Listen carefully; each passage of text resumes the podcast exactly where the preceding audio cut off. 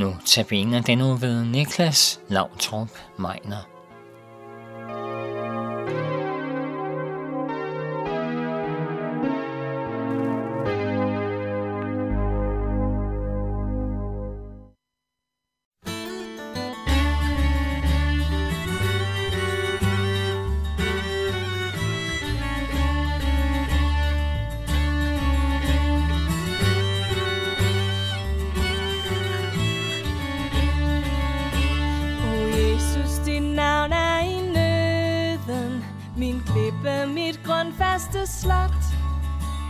Den sikreste modgift mod døden. Ak vidste alverden det blot. Dit navn er en salve som læger. Min færdige sårede sjæl.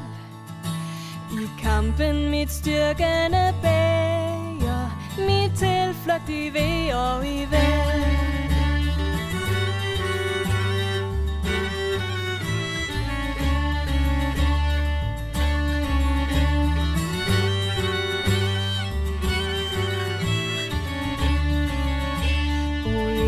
dit navn er en klippe Et tårn, som mig omstyrtes kan. Et lys, som alt toget fordriver. En kilde til levende vand.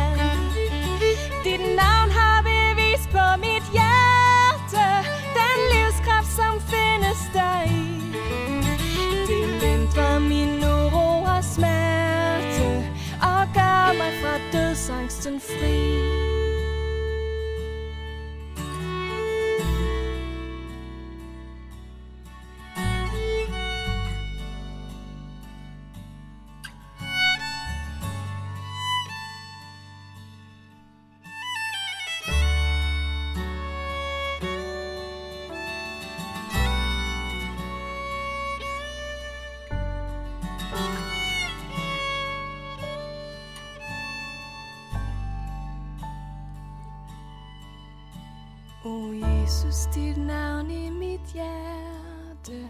Lad stråle så klart som krystal. Med det får jeg glæde for smerte Og freden for uro og kval. Med det tager jeg trøst i en varve At far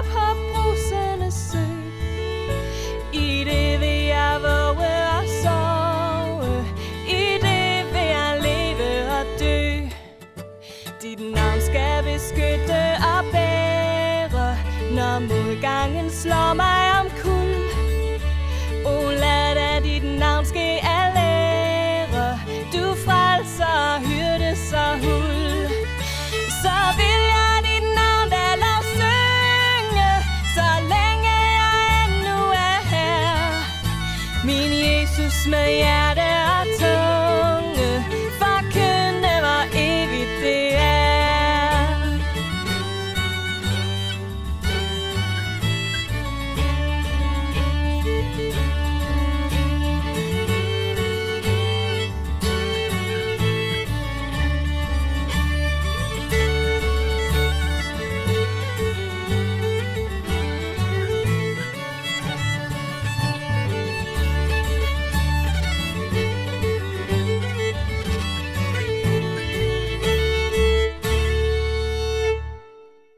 Vi hørte sangen O Jesus, dit navn er i nøden, sunget af Lise Petersen. Evangelierne er nogle af Nytestamentets mest spændende bøger. Det mener jeg i hvert fald. For de fire evangelier er spækket med beretninger. Jesus møder både rige og fattige, både syge og raske, både fromme og mindre fromme, både folk, der vil ham til livs, og tilhængere og tvivlere. Og det betyder, at der altid er et menneske, som jeg enten kan spejle mig i, eller se som en modsætning, eller i det mindste et menneske, som jeg kan lære af. Mit navn er Niklas Lautrup Meiner, og jeg er kommunikationsleder i Luthersk Mission, og så er jeg redaktør for Luthers Missions Avis Tro og Mission. Meget af min arbejdstid bruger jeg på at høre og fortælle historier om mennesker, og det gør vi selvfølgelig igennem Tro og Mission og igennem LM's hjemmeside. Og ofte så er det her mennesker, som har en relation til Jesus igennem deres tro. Men ingen af dem har haft den fordel at møde Jesus ansigt til ansigt og tale med ham, sådan som man taler med sin nabo, eller sin kassedame, eller sin bedste ven. Det har de mennesker, som vi møder i evangelierne. I seks andagter sætter jeg fokus på mennesker, som Jesus mødte. Det gør jeg, fordi vi kan lære af dem, men mest af alt, fordi vi kan lære noget om, hvem Jesus er. Og et af de mennesker, som Jesus mødte, det var en rig mand. En meget rig mand. Der står om ham, at han kommer til Jesus og oprigtigt spørger ham, Gode mester, hvad skal jeg gøre for at arve evigt liv? Det er jo et rigtig godt spørgsmål. Hvem af os vil ikke gerne være der, hvor alt er godt i en evighed? Hvor der altid er glæde, hvor der altid er overflod, hvor der altid er fred, hvor der altid er retfærdighed. Det vil den her mand gerne, og det vil jeg gerne. Jesus kendte denne rige mand, som vi ikke får noget navn på. Han spørger ham til de ti bud. For manden var medlem af jødernes råd. Det betyder, at han kendte de hellige skrifter. Måske var han, måske var han en del af den her gruppe, som Bibelen kalder fejsere. Det her, de her, den her gruppe er meget fromme mennesker, som ofte fastede og som blev anset for at være religiøse forbilleder i folket. Selvfølgelig har han holdt de ti bud. Han har i hvert fald bestræbt sig på at gøre det. Og det er da også det svar, han giver til Jesus, at lige siden han var ung, har han overholdt budene. Det er store ord. Jeg kan ikke sige det samme. Måske kan du. Måske har du altid æret din far og mor. Du har aldrig begæret andres ægtefælle eller deres ting. Du har aldrig talt løgn. Du har altid overholdt helligdagen, og du har altid elsket Gud af hele dit hjerte. Det store ord. Nok også for store, selv for en from mand fra jødernes råd. Og Jesus beder ham om én ting til. Bare én ting til, så har du evigt liv. Vil du og jeg må ikke gøre meget for at gøre netop denne ene ting, hvis vi så kunne få vores største ønske opfyldt? Selv alt, hvad du ejer, og giv det til de fattige, siger Jesus til ham. Der er bare én ting, du skal gøre, og det er at sælge alt, hvad du ejer, og give det til de fattige. Det bud blev manden fortvivlet over, og han gik sin vej. Jeg kan godt forstå det. Jeg øh, er ikke rig, men som ganske almindelig menneske i Danmark, så har jeg da efterhånden skrabet nogle ting til mig.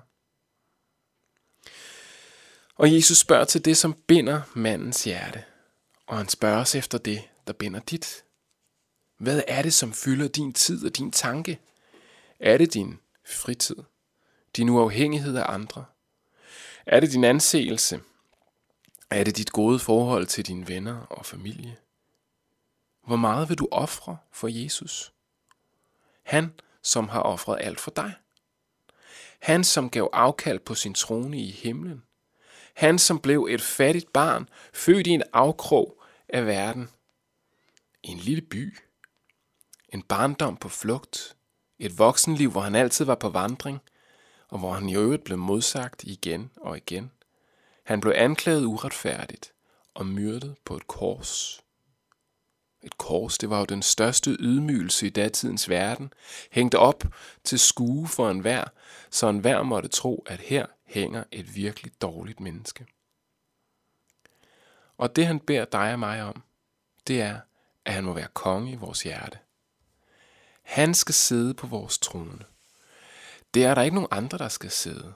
Ikke din ægtefælle, ikke dine børn, ikke din opsparing, ikke dit hus, ikke din selvstændighed. Ikke dine oplevelser. Nej, der skal kongernes konge sidde. Disciplerne blev forskrækket, da Jesus fortæller dem, at det er vanskeligt for rige mennesker at blive frelst. Der er noget ved rigdom, som er en kæmpestor udfordring for os. Både for os, der har meget, nemlig den rigdom, vi allerede har, men også for os, der har lidt, nemlig den rigdom, som vi eftertragter. Men livet handler ikke om at slutte med flest penge på bankbogen. Det vigtigste er at tilhøre ham, der blev fattig, så at vi kan blive virkelig rige. Vi arver himlen, fordi han blev lagt i jorden og opstod igen. Med ham som herre betyder denne verdens skatte uendelig let. Lad os bede sammen. Jesus, tak fordi du blev fattig, så at vi kunne blive rige. Vi beder dig om, at du må løfte vores blikke fra denne verden og op til dig. Indtag din plads i vores hjerter. Lad ikke materialisme og længslen efter rigdom få magt over os. Men lad det gælde for os, at i vores hjerte, der er kongernes konges trone. Amen.